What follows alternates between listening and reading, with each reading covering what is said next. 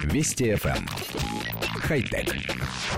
Здравствуйте, с вами Николай Гринько.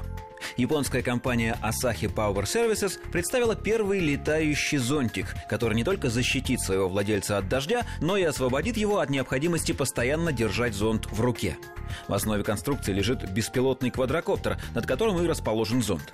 Коптер соединяется с мобильным телефоном человека и следует за ним таким образом, чтобы смартфон все время находился строго под ним. Помимо этого, дрон снабжен камерами и способен распознавать своего владельца. Как заявил президент и основатель компании Кензи Судзуки, мысль о летающем зонтике пришла мне в голову во время внезапного ливня, когда у меня были заняты обе руки. Сейчас главная задача заключается в снижении себестоимости, а также в необходимости научить летающие зонты не сталкиваться друг с другом в воздухе. Вес летающего зонта около 5 килограммов, а батарея может проработать без подзарядки 20 минут. Сейчас эксперты компании нацелены на то, чтобы снизить вес устройства до 1 килограмма и увеличить время работы до 1 часа.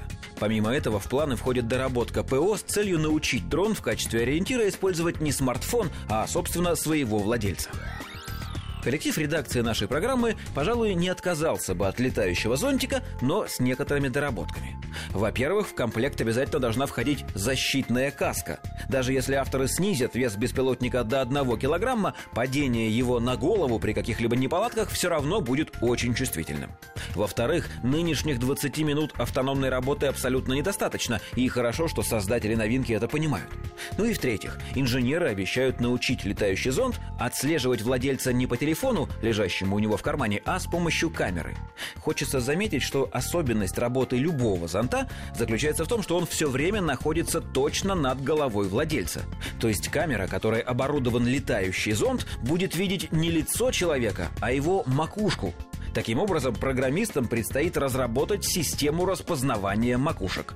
И нам кажется, что она получится намного сложнее, чем система распознавания лиц. Хотя... Вести FM. Эм. Хай-тек.